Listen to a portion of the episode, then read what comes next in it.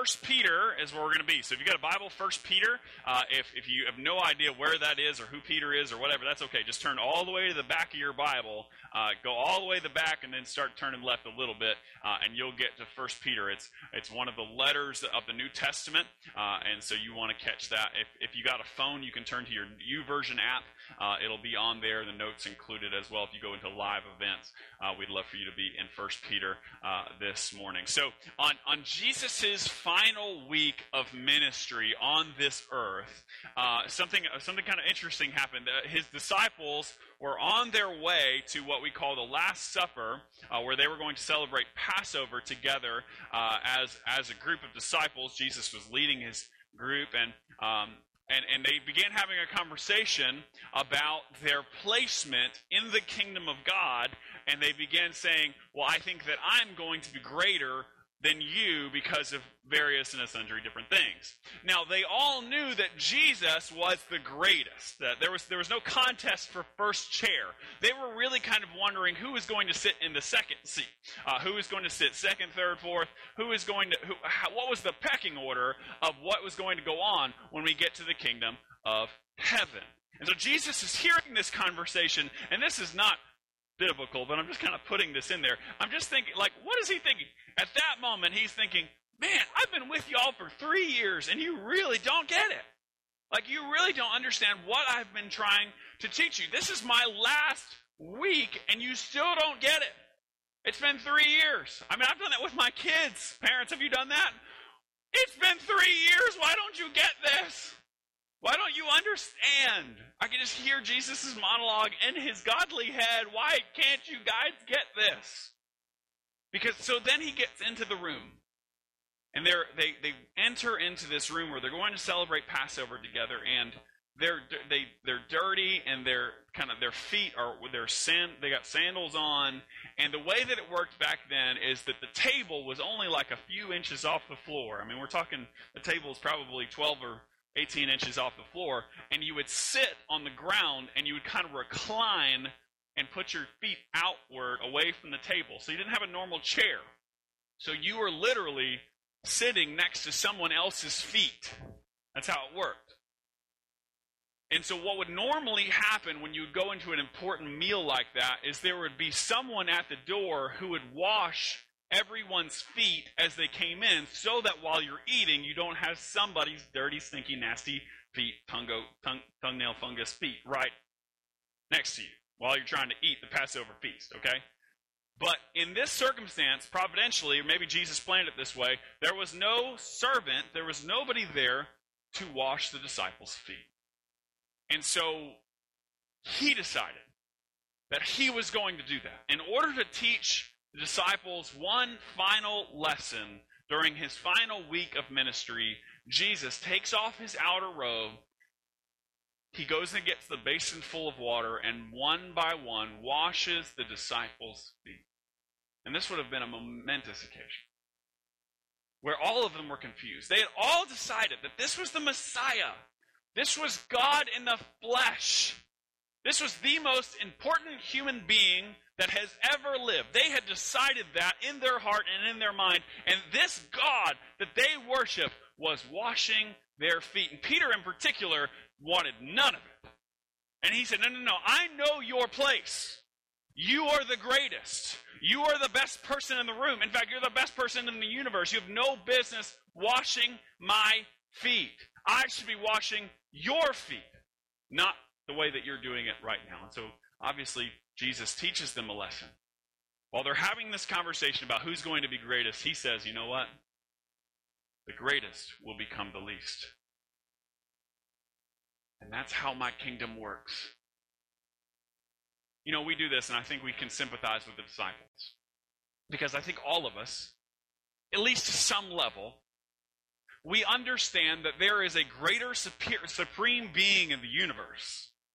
That whether we worship him as God or not, there is something greater than ourselves.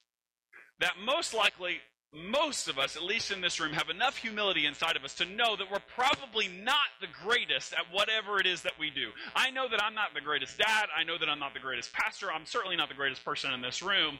And you probably know that too. You can look around and say, there's probably people who are smarter, better looking, more accomplished, more successful than I am, or more spiritual, or whatever you want to say, that you can look around the room and say, I am not the greatest in this room, if you have a little slice of humility. Now, we do enjoy stories of people who are the greatest. I mean, mean, that's a giant sports conversation, right?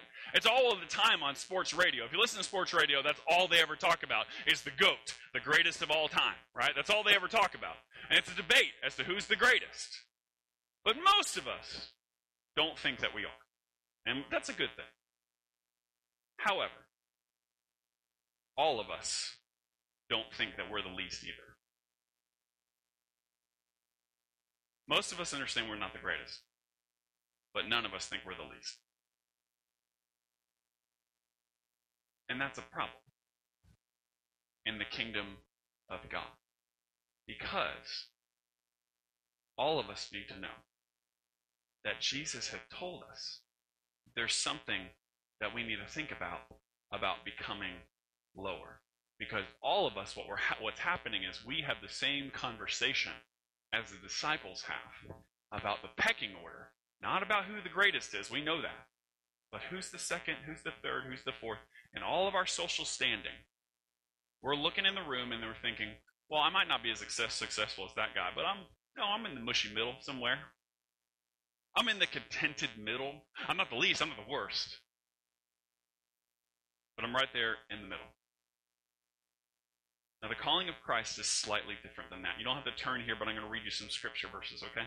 Look up on the screen and follow along. This is Jesus speaking in Mark chapter 10. It says, But whoever would be great among you must be your servant. And whoever would be first among you must be a slave of all. You know what the Greek term there is? All. For even the Son of Man came not to be served, but to serve, and to give his life as a ransom for many. John 12, 26. If anyone serves me, he must follow me, and where I am, there will be, uh, uh, there will my servant be also. If anyone serves me, the Father will then honor him. 1 Corinthians 4, 1 through 2 says this. This is how one should regard us, as servants of Christ and stewards of the mysteries of God. Moreover, it is required of stewards that they be found trustworthy. Philippians 2, this great scripture verse, verse, uh, verse 5 and 8 uh, 5 through 8. Uh, have this mind among yourself, which is yours in Christ Jesus, who, though he was in the form of God, did not count equality with God a thing to be grasped, but made himself nothing. Nothing. Taking the form of a servant, being born in the likeness of men, and being found in human form, he humbled himself by becoming obedient to the point of death, even death on the cross. Jesus exemplifies this lifestyle for us. You guys have seen, uh, so the former First Lady is in the news a lot because she's written a book. She did this famous speech before she left, uh, before her and her husband left office. Uh, and, uh, and, and famous speech, and most of you guys know the famous line from it. She said, When they go low, we go. What's it say? Hi, you guys don't watch the news? Apparently not. When they go low, they, we go high. That's what she said. Made the news everywhere. Of course, contextually, she's talking about political mudslinging. I, I, get that. Like, she's talking about trying to have civil and honorable conversation in the world of politics. Good luck with that. Um, so she's she, that's what she was talking about. But I can't I can't help but like be reminded of that statement about the tension that we have about that contented middle, that mushy middle, that all of us are trying to figure out where we are in the middle. We know we're not the greatest. We certainly don't want to be the least, but where we are in the middle because we're not comfortable with the idea of being the lowliest in the room. There's certain things that are indeed below us. There's certain things that we will not do because of our success in life or where we are in life. We're just certainly not going to do all of those things and stoop to certain levels because I have better intelligence. I'm certainly not going to pick up the trash or I'm not going to take care of this diaper or whatever it is. I'm just not going to do that. But the call of the Christian is that when everyone is going low, we go even lower. And we go to the least. We go to the lowliest place because that is where Jesus serves. So, what does that look like? So, First Peter, you guys are there, hopefully. First Peter, take a look at your Bible. What does that mean? And what does that look like? Let's read this passage in 1 Peter chapter 4. That's where we're going to be, chapter 4. 1 Peter chapter 4. And in verse 7, so 1 Peter 4 7 says this The end of all things is at hand. Therefore, be self controlled and sober minded for the sake of your prayers. Above all, keep loving one another earnestly, since love covers a multitude of sins. Show hospitality to one another without grumbling. As each of you has received a gift, use it to serve one another. As good stewards of God's varied grace, whoever speaks as one who speaks oracles of God, whoever serves as one who serves by the strength that God supplies, in order that in everything God may be glorified through Jesus Christ. To him belong the glory and the dominion forever. Amen. Now, here's, here's, here's for your note taking sake, okay? Here's what I've got three things that I believe this passage talks about as we, in order for us to become the lowliest, in order for when everyone else is kind of going low and they're in the mushy middle, how is it that we fulfill this call as Christians to go even lower? To be the lowest. What does that mean and how do we do it? What are, we, what are the things that we need to understand to be able to do it? Number one, here it is. The servant understands the supremacy of God. Now, I'm going to go a little backwards. I'm going to go to verse 11, and then I'm going to go backwards through the text. I know that's a little bit confusing, but I think it's important, okay? Uh, so, uh, so we're going to look at verse 11 real quick. But the, ser- the servant understands the supremacy of God. Now, in verse 11, I'm going to read it again. Here it is. Whoever speaks is one who speaks oracles of God. Whoever serves is one who serves by the strength that God supplies. In order that in everything, get this, in order that in everything, God, not the servant, not the person serving, in order that God may be glorified through Jesus Christ. And get this, this is talking about, hey, you need to serve, you need to do everything without grumbling, so that God would get the glory, and to him belong the glory and dominion forever and ever. Amen that we need to understand as servants of the living God that we have that God is supreme, that he is sovereign over everything. And it's more than we think. I told you that all of us kind of have a general understanding that God is bigger than we are, but I don't think we truly get it. Here's just some things about God. God is elevated above all things and all creatures. There is no one and no no, there is no thing that is greater than God alone. He is most high, sovereign Lord of the universe. Nothing happens without him already knowing about it in the future. Everything is according to his plans. God is not surprised by anything. He is subject to no one. He is influenced by no one, and he is solely independent, wholly other. He does as he pleases, when he pleases, and no one can hinder him from accomplishing what he wants to happen. God is supreme above all things. Daniel 4 says this For his dominion is, is everlasting dominion, and his kingdom endures from generation to generation. All the inhabitants of the earth are accounted as nothing, and he does according to his will among the hosts of heaven and among the inhabitants of the earth, and none can stay his hand or say to him, What have you done? There's not anyone who can even question what he does.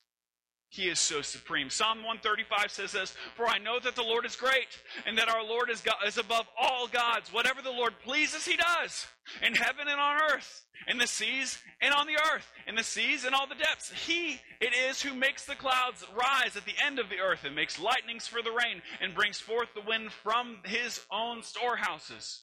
Paul says this in one of the greatest passages in Romans chapter 11 after he gets done talking about the glorious theology that is God, understanding of God, probably the deepest passage of scripture in your in your holy Bible, Romans 9 through 11. He says this at the very end, "Oh the depth of the riches of the wisdom of the knowledge of God, how unsearchable are his judgments and how inscrutable his ways, for who has known the mind of the Lord, or who has been his counselor, or who has given a gift to him that he might be repaid? For, uh, for from him and through him and in him are all things, to him be the glory forever. Amen." God is supreme over all things. And it's much bigger than we think. It's much grander than we think. The greater that we understand God's supremacy over all things, the more we will lower ourselves to a proper place of servanthood. And this is our good and natural place and attitude. And, and this isn't bad. In fact, this is done for our good. He is supreme and sovereign because he is he is good because he is supreme and sovereign. His plan his best, his works are best, and they work out for our good. And the more that we recognize his rightful place on the throne, the better our life will be.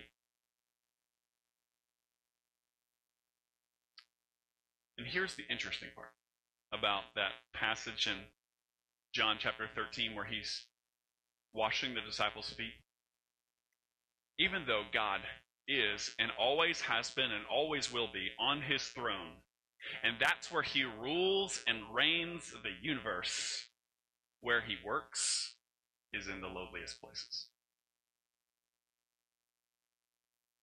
And so that's where he calls us to be. We cannot be on his throne with him. He alone can ascend the throne. He alone controls the universe. But he calls us to be with him as he is working in the lowliest places. And this is specifically why Jesus famously said in the Sermon on the Mount, Blessed are the poor in spirit, for theirs is the kingdom of, God, uh, kingdom of heaven. Blessed are those who mourn, for they shall be comforted. Blessed are the meek, for they shall inherit the earth. Blessed are those who hunger and thirst for righteousness, for they shall be satisfied. Blessed are the merciful, for they shall receive mercy. Blessed are the pure in heart, for they shall see God. Blessed are the peacemakers, for they shall be called sons of God. Blessed are those who are persecuted for righteousness' sake, for theirs is the kingdom of heaven. God is functioning in the lowliest places. That is we, where we will find God Himself working. And this is at the heart of the gospel. This is at the heart of the reconciliation story.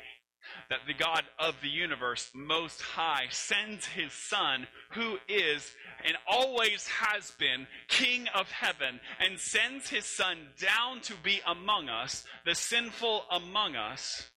He sends his Son down to be here with us, and although he is deserving of praise, he gets a cross. And although he is deserving of majesty, he is crucified. And although he is deserving of worship, he is lifted up to die. And when we truly understand the supremacy and glory of who Jesus is, we will understand more deeply how far he came to rescue us. And in order to be our suffering servant, and God calls us to be right there with him. So we understand the supremacy of God. Number two, that we might understand the giftedness of others. That we might understand the giftedness of others. Verse 10 says this As each, this is uh, 1 Peter chapter 4, verse 10, as each has received a gift, use it to serve one another as good stewards of God's varied grace. Now, here's the fun part that we are all specifically wired for God's kingdom, that He created us and molded us together, and each of us has been given a gift.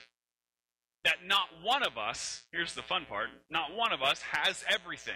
Not one of us has all the gifts. The only person that has all of the gifts is Jesus Himself. We desperately need one another. We are wholly incomplete as a church unless we are together, serving one another, and, and, and, looking around the room and saying, you know what? I am not the best. I might be the best at this one wiring that God has gifted me in, but I'm not the best at everything else. God has wired other people inside of our faith family to be better at me than me than a lot of different things, and I need them. And so that's why we have to submit to one another. The Bible says over and over again that we should submit to one another, that we should serve one another, that we come underneath other people's leadership, no matter who we are and how gifted we are. Ephesians chapter 4 says this, and he gave the apostles, the prophets, the evangelists, the shepherds, and the teachers to equip the saints for the work of the ministry, for the building up of the body of Christ. These are not pastoral gifts, these are the gifts of the church. There's five of them apostles, prophets, evangelists, shepherds, and teachers.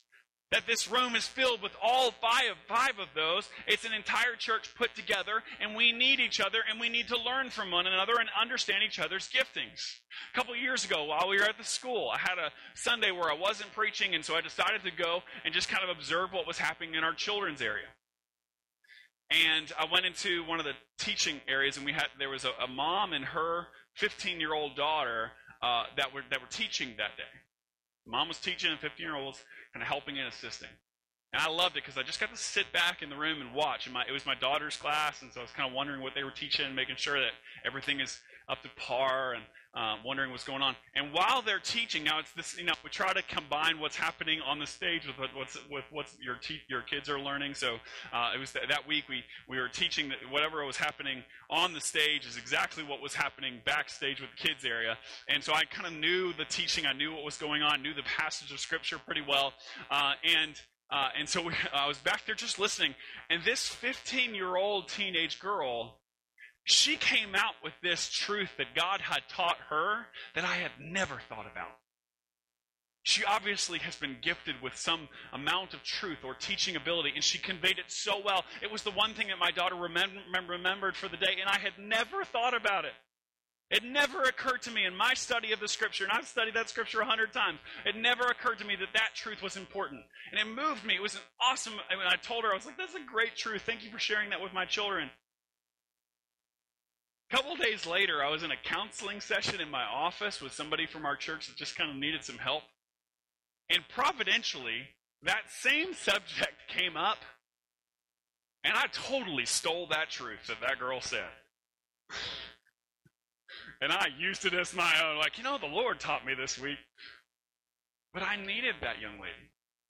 And she used her gifting to bless me, and then I got it, I got it that truth that God had taught her, that God had taught me, that I got to teach somebody else. And I might be the pastor of this church, but a 15 year old girl taught me that week. We all need one another, and we need each other's giftings. Last one, number three. The servant understands the counterintuitive benefits of serving. The counterintuitive benefits of serving. Now, the verses 7 through 9 when I read this, and I've read it several times this week, when I first read it, I'm like, man, that's just Peter. You're still random. Like, there's just just random verses that don't really connect a whole lot. And I just kept on studying and kept on studying, and I think that I've figured it out. Okay, so I, there's these three verses, and I, they're so they're a little bit crazy. They don't make any sense when you really get into them. But I think what he's trying to say is that there is benefit. There is this counterintuitive, otherworldly benefit. Let's just take it one by one. Verse 7 says this. Go ahead, throw it on the screen for me. The end of all things is at hand. That's a neat way of saying the world is ending. Therefore, be self controlled and sober minded for the sake of your prayers. Does that make any sense? The world is ending. Chill. That's what he's saying. Everything is coming to a close, and the apocalypse is coming, and the world is ending. You just need to be chill. Isn't that counterintuitive? Verse 8. Above all, keep loving one another earnestly, since love covers a multitude of sins. That's beautiful. We can put it on a coffee mug, but here's what's happening. When people get around one another, they sin. They do things wrong. And so Peter's simple command here is even though you're going to keep on sinning, you need to keep on loving one another. That's not the way our world works. Our world works this way You hurt me, I hate you. End of relationship. The way that Peter is saying it is you keep on loving one another because that love is going to cover over your multitude of sins. It's counterintuitive. Verse 9. Show hospitality to one another without grumbling. Now, hospitality, let me just show, it's not HGTV Joanna Gaines hospitality, okay? That's not what we're talking about, okay? Hospitality is when you're serving people generously that you don't know. Christian fellowship is serving people who are believers and bringing them into your home for dinner and having a good time with friends. Hospitality is, I don't know you, you're a stranger, and I'm going to be generous towards you, bring you into my home and be generous towards you, and help you and be hospitable to you. That's what hospitality means. Now, each of us, that's good. That sounds really good. I can have somebody over for dinner, but does, how, how long are they staying exactly? I mean, we talking like days here? We talking how how long are we to be generous? Because my, I I gotta have time. I gotta have Charlie time. I I got I got bills to pay, and how how does that work? Grumble, grumble, grumble, grumble. But Peter's saying, show hospitality to one another without grumbling. When we truly think about that, that's hard. It's in the news now. All these refugees are coming into my country. Grumble, grumble, grumble, grumble. That's political. I'll get off of that. Okay, here we go. Mark 8, 35. For whoever would save his life will lose it. But whoever loses his life for my sake and the gospel's will save it. That makes no sense unless you live in the kingdom of God. For whoever would save his life will lose it, but whoever loses his life for my sake will save it. What he's saying is that they're in the kingdom of God. There is counterintuitive benefits that the world does not understand. When we keep on sinning against one another, we keep on loving each other. When, when we have people that desperately need and they cannot give anything back to us, that means that we're going to keep on giving and keep on being generous. Being a servant of God means giving our lives away and not getting anything in return. That the more that we try to save for ourselves and be greedy for ourselves, the longer we will spend in death. But the more that we give ourselves away and continue to serve other people and serve what God has for us, the more that we will live. It is a completely upside down and counterintuitive kingdom of God. When the world is losing its mind, we are self controlled. When the world says, no, you need to hate, we are the people who love. When the world says, no, you need to be a little bit greedy and take something for yourself, we need to open our homes to strangers. So, two questions that are really practical that I want to answer, okay? What does this mean for us specifically? All right, so just real practical here. What does this mean on an everyday basis? What does this mean on an everyday basis? How do I put this in place on an everyday basis? I think one of the simplest things that you can do is part of your quiet time, whether you need to write it on your Bible or whatever, is pray this simple prayer God, help me serve someone else today. Will you give me an opportunity to serve someone else without reward today? And here's a little warning He will answer that with a yes. You wonder if God answers prayer, you pray, you pray that one, and He will answer it. Now, the question comes when that opportunity comes and you hear that little knocking of the Holy Spirit on your heart, and this, this is what you prayed for. Okay, right? So pray that prayer on a regular basis. We need to understand this that busy people don't serve anybody. Busy people don't serve anybody. It's really hard to serve when all you're doing is the things that you want to do.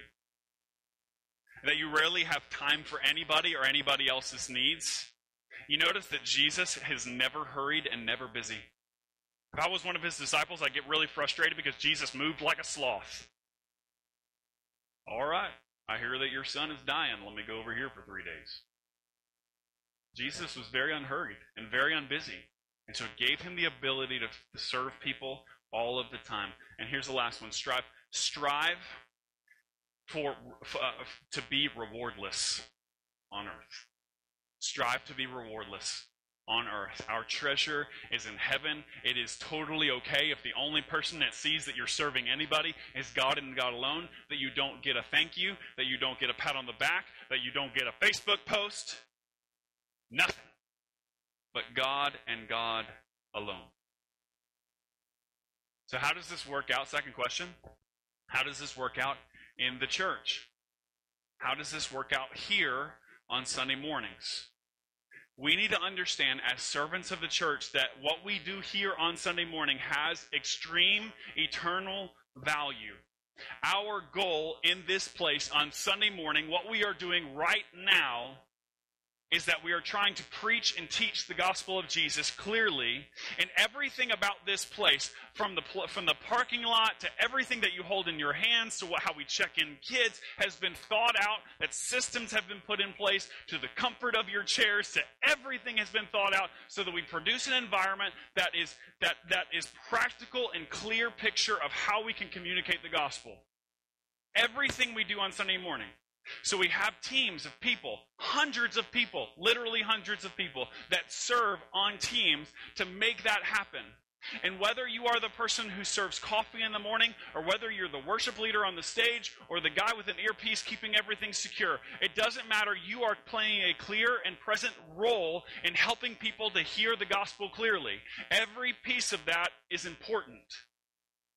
So that, so that parents can listen in a quiet environment while their children learn and be discipled backstage.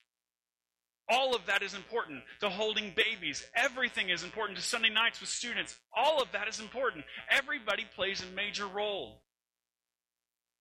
And all of it is so that every man, woman, and child would have an opportunity here on Sunday morning to hear and respond to the gospel. And when we understand the supremacy of God and our role in the world and each other's giftings and how the how the gospel can change our life that while we're serving and while we're giving up our life that actually we're we're we're actually saving our life by serving what I don't get is the emails of I need to take a break. And I hate to tell you that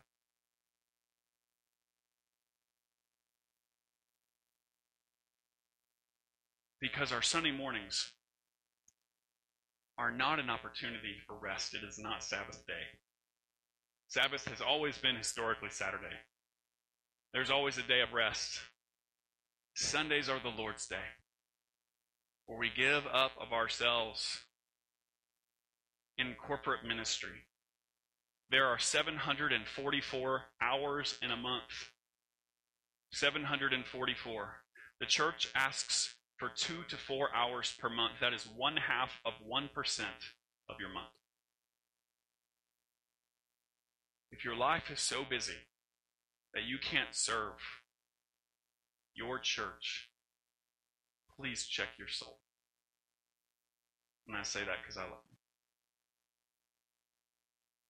Now, if you're not serving at all, if you're new, if you're new or, or just not serving, you haven't really gotten into a place of service, let me just encourage you, be a part of the team. It's much better to be on the field than on the sidelines. And so let me just have you own it. I would love for you to be here and being on a team. And uh, where's where's Will? Shake your hands in the air, just right over there.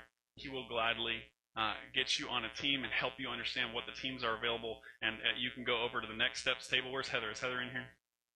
She's probably serving somewhere else back in kids. But her, her and Darren will be back at the next steps table uh, at the end. We'd love for you uh, to talk to them about the different teams and possibilities, ways that you can serve. So this is the last habit. Uh, this is the last. Uh, this is the tenth habit We've gone through a fantastic opportunity where we've known about grace. I've enjoyed seeing uh, and talking to some of you who have worked through our 10 Habits Guide and walked through the scripture and memorized scripture and done all sorts of uh, just really cool stuff in your house with your kids and your family. Um, and what this does is it gets us away from this kind of consumer driven idea of Christianity so that we might, uh, might think to ourselves, how in the world can we not be fed by somebody else, but how can we begin to just have a relationship with God in which we're feeding ourselves? And, and this habit in particular helps us to understand that it's not just about us, that our habits actually uh, help other people and encourage other people spiritually. And so as we serve others, we ourselves are actually walking closer with the Lord. Now, um, so we start our Christmas series called Carols in two weeks from today, uh, but we ha- so we have one extra week, and so uh, get this, we're actually going to have a bonus habit next week. Okay, and I'm going to leave it mysterious for you. Okay, uh, so uh, we, I can't call it the 11th habit because then that would just ruin my graphics, and so um, so it's it's just a bonus. Okay, so I'm excited about the opportunity uh, for you guys to join us uh, next week as we talk about uh, the bonus habit. But here's the deal: since it's kind of the close of the series, and uh, and just uh, I've said a lot of things today. My hope is is that you'll just take a few moments, and the band's going to come up, and we're going to sing together one last worship song together, just kind of cementing in our minds all these truths that we've known. Uh, but I, my hope is that you just take a few minutes and say, Lord, how do you want me to serve? And it might be that prayer that I talked about just a second ago. How can I serve someone today? Give me an opportunity to go low where everybody else is trying to figure out the pecking order in the middle. How do I be the lowest person in the room to serve where no one else wants to serve, to do things no one else wants to do, so that I might die a little to myself, that I might save my life? Let's pray.